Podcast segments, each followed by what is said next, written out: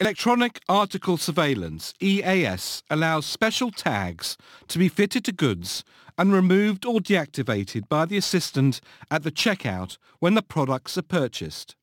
We've got used to going in and out of stores without opening or closing doors.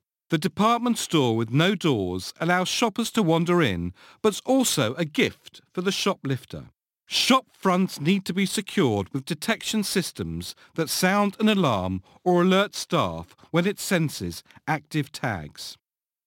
Retail Contribution Fact File Retailers, particularly those of clothing and high-value items, have always fought a running battle against shoplifters.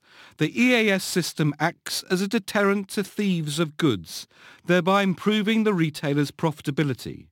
It also delivers an effective way to catch the perpetrators, although it still requires security staff to apprehend the potential thief. It enables them to identify them in the act, helping to support subsequent prosecution. Entrepreneur magazine reported that US businesses lose about $33 billion a year to theft. Most clothing retailers now tag their products electronically, such systems save retailers hundreds of thousands of pounds and dollars and yens a year in what otherwise would be lost stock. EAS systems may be magnetic, acoustic magnetic, radio frequency microwave or some video surveillance systems.